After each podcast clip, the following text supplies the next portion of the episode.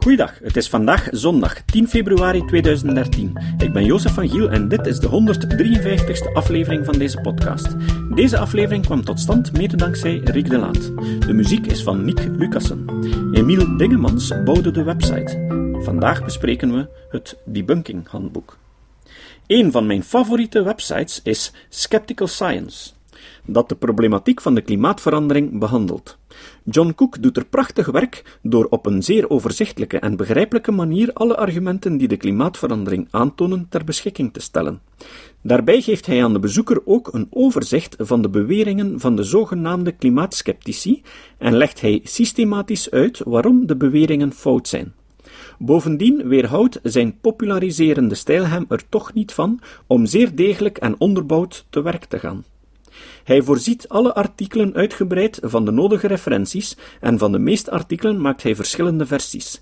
Eén die enkel de kern van het verhaal op een zeer toegankelijke manier vertellen, voor wie een idee wil hebben van het gegeven standpunt, en twee versies waarin hij de argumenten meer uitgewerkt heeft, voor mensen die meer vertrouwd zijn met fysica of met klimaatwetenschap.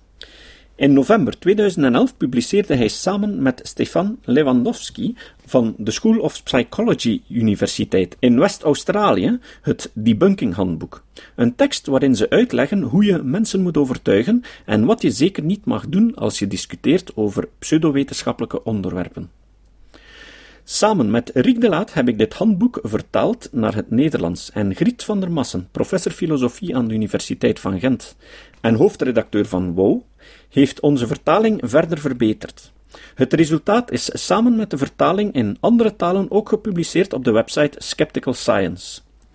We hebben zowel een PDF-formaat als een EPUB-formaat van dit boek gemaakt, zodat het gemakkelijker leest met behulp van een e-reader.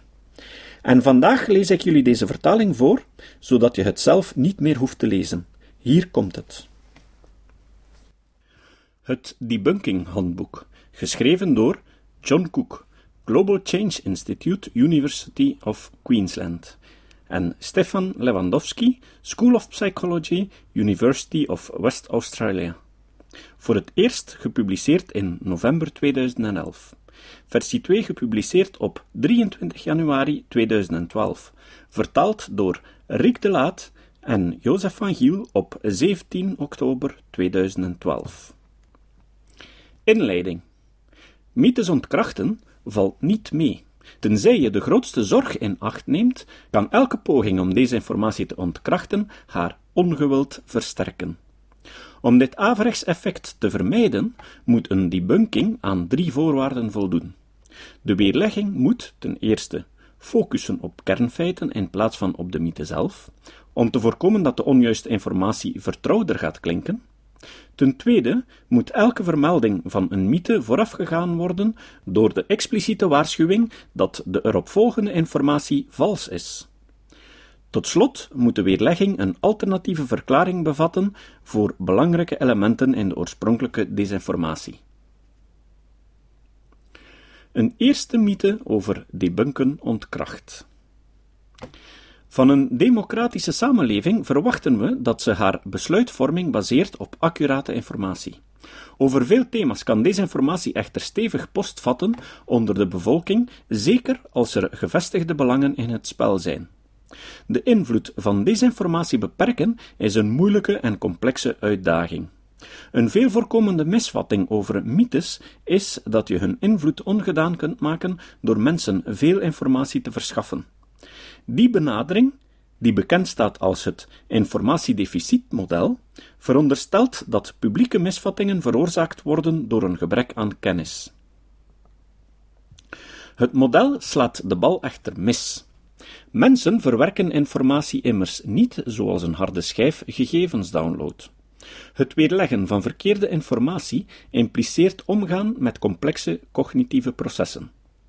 Om succesvol kennis over te brengen moet je begrijpen hoe mensen informatie verwerken, hoe ze hun bestaande kennis aanpassen en hoe wereldbeelden ons vermogen tot rationeel denken beïnvloeden.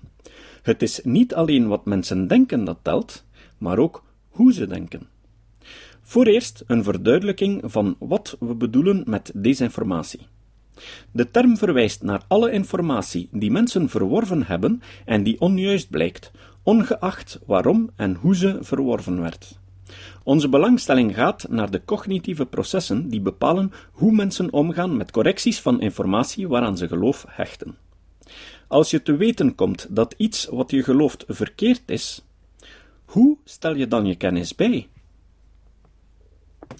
Eens mensen verkeerde informatie ontvangen hebben, is het heel moeilijk om de invloed ervan ongedaan te maken.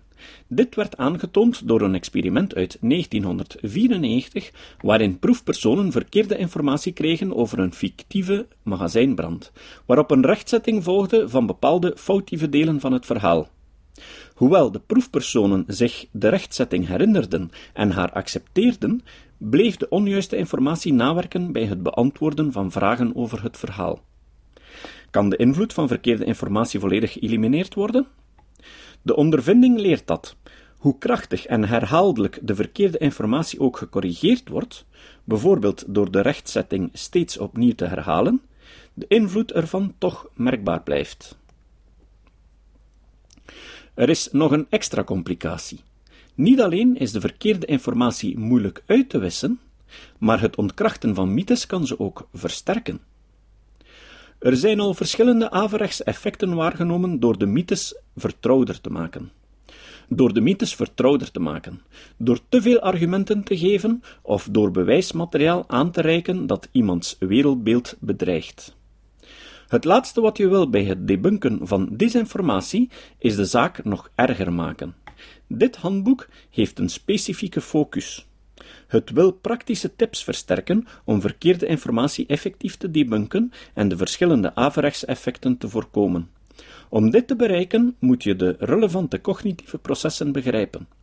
We leggen wat interessant psychologisch onderzoek voor en eindigen met een voorbeeld van een effectieve weerlegging van een bekende mythe. Het averechtseffect door vertrouwdheid. Om een mythe te debunken, moet je ze vermelden, want hoe weet het publiek anders waarover je het hebt? Dit zorgt echter voor meer vertrouwdheid met de mythe, wat de kans vergroot dat ze als waar geaccepteerd wordt. Betekent dit dat het debunken van een mythe haar eigenlijk versterkt? Om dit mogelijk averechtseffect te testen, werd mensen een brochure getoond die veel voorkomende mythes over griepvaccins ontkrachtte. Daarna werd hen gevraagd om de mythes te scheiden van de feiten. Onmiddellijk na het lezen van de brochures konden proefpersonen de mythes met succes identificeren. Dertig minuten na het lezen ervan scoorden sommigen echter daadwerkelijk slechter. Het debunken versterkte de mythes. Het averechtseffect is dus reëel. De drijvende kracht erachter is het feit dat vertrouwdheid de kans verhoogt dat informatie als juist wordt aanvaard. Onmiddellijk na het lezen van de brochure herinnerden de proefpersonen zich de details die de mythe ontmaskerden en konden ze de mythes met succes identificeren. Maar naarmate de tijd verstreek, vervaagde de herinnering aan de details en herinnerde men zich alleen nog de mythe, zonder het label dat ze als vals kenmerkte. Dit effect is vooral sterk bij oudere volwassenen, omdat hun herinneringen kwetsbaarder zijn voor het vergeten van details. Hoe vermijd je het averechtse effect door vertrouwdheid? Het beste is om de mythe niet te vermelden terwijl je haar corrigeert. Om deze informatie te weerleggen, concentreer je je het best op de feiten die je wil overbrengen. De mythe niet vernoemen is soms geen praktische optie. Leg in dit geval de nadruk op de feiten. Wat je vooral niet moet doen, is de mythe in grote vette letters vermelden. Beperk je tot het communiceren van de kernfeiten in de kop. Je debunking moet beginnen met de nadruk op de feiten, niet op de mythe. Je bedoeling is om de vertrouwdheid met de feiten te verhogen. Averechtseffect door overdosis. Een principe dat wetenschapscommunicatoren vaak niet volgen, is ervoor te zorgen dat hun informatie eenvoudig te verwerken is. Dit betekent eenvoudig te lezen, eenvoudig te begrijpen en beknopt. Gemakkelijk te verwerken informatie wordt sneller voor waar aanzien. Alleen al het verbeteren van het kleurcontrast van een gedrukt lettertype, zodat de leesbaarheid verhoogt, maakt dat mensen een bewering eerder als waar zullen aanvaarden. Velen denken dat hoe meer tegenargumenten je aandraagt, hoe succesvoller je de mythe onderuit zal halen. Het omgekeerde blijkt echter ook het geval. Soms is minder meer.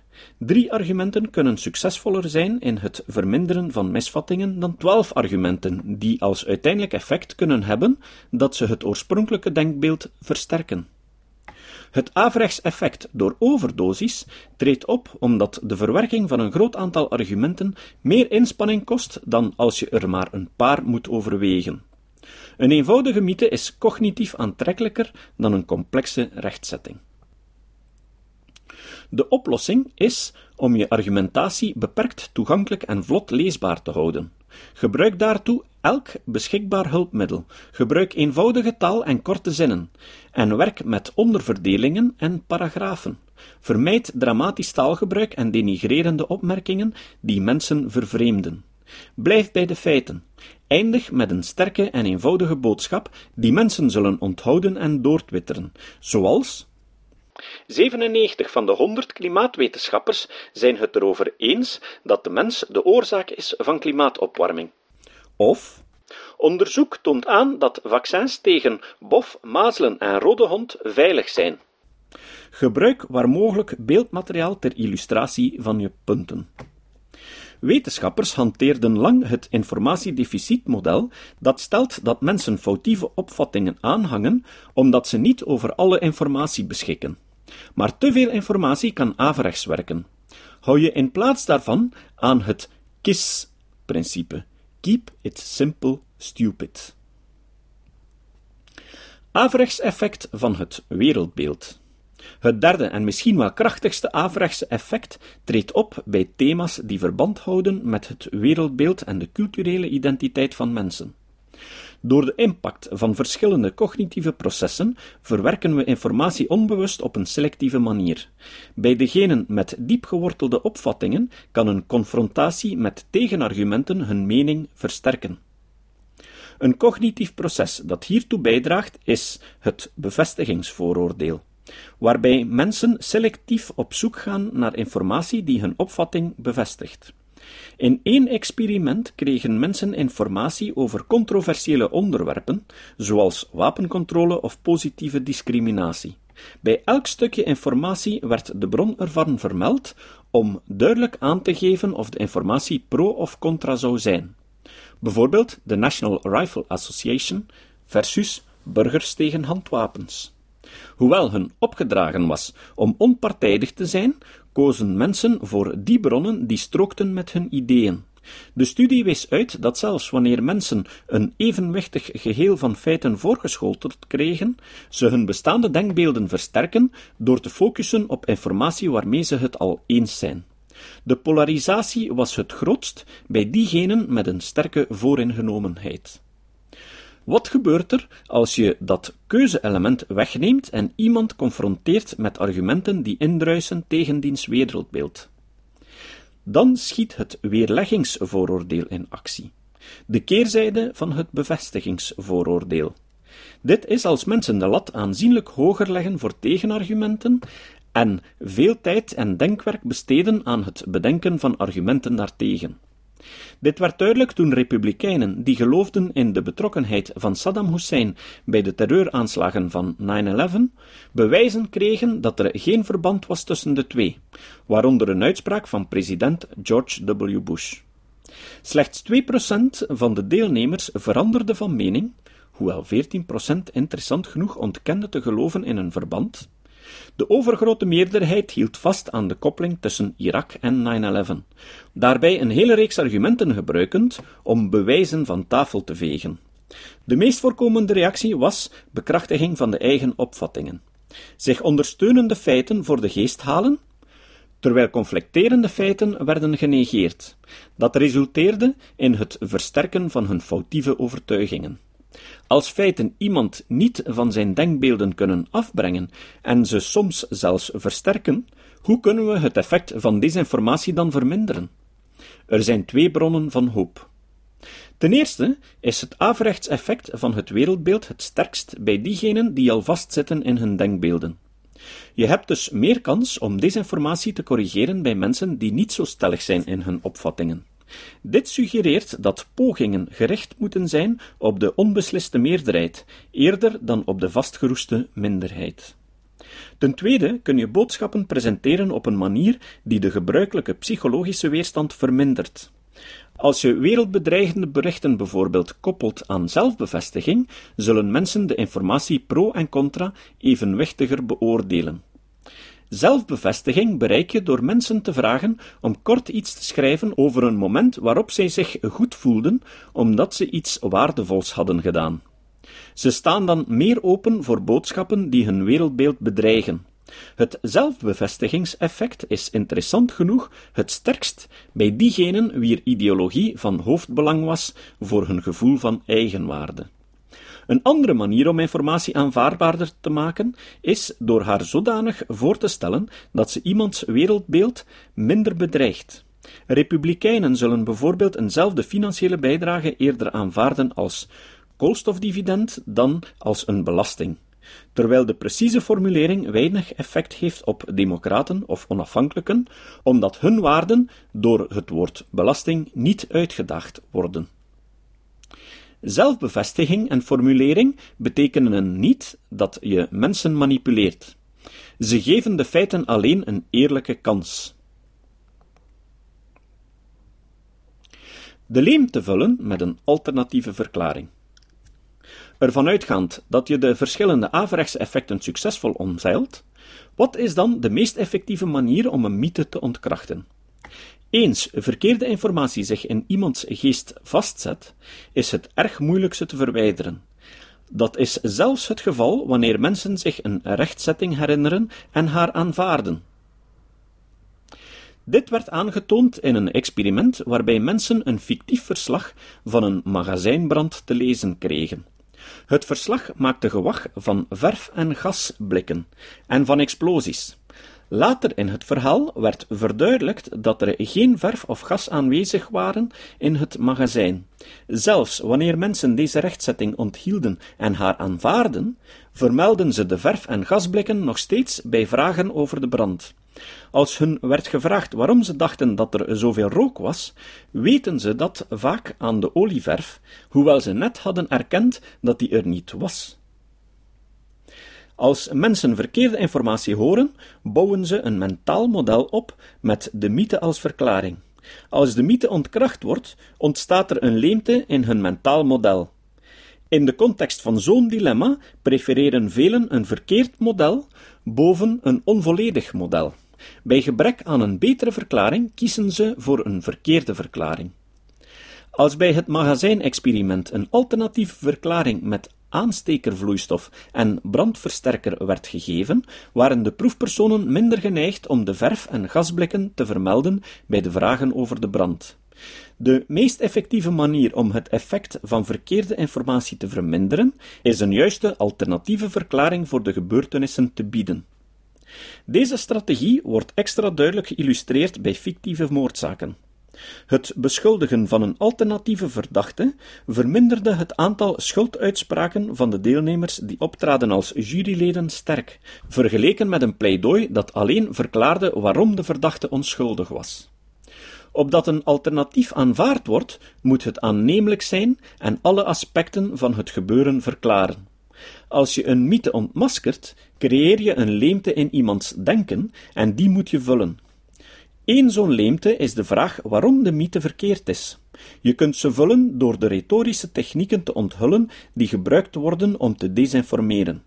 Een handig overzicht van de veelgebruikte technieken om de wetenschappelijke consensus te ontkennen vind je in het online beschikbare artikel Denialism. What is it and how should scientists respond? De lijst van technieken omvat kersenplukken, samenzweringstheorieën en nep-experts. Een ander alternatief verhaal is uitleggen waarom de desinformant de mythe propageerde. Argwaan wekken over de bron van de desinformatie vermindert de invloed ervan aantoonbaar. Een ander kernaspect van een effectieve weerlegging is het gebruik van een expliciete waarschuwing. Kijk uit, je wordt misleid. Voor je de mythe vermeldt.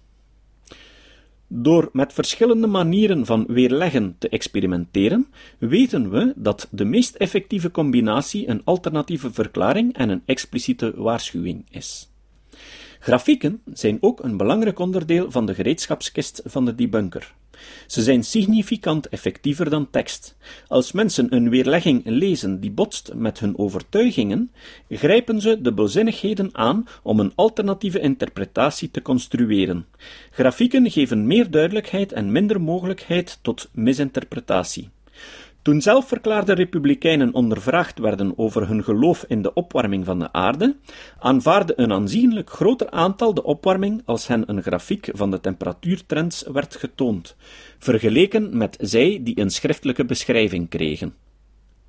Een andere studie wees uit dat, als zij datapunten over de oppervlaktetemperatuur te zien kregen, proefpersonen foutloos een opwarmingstrend ontwaarden, ongeacht hun ideeën over de wereldwijde opwarming.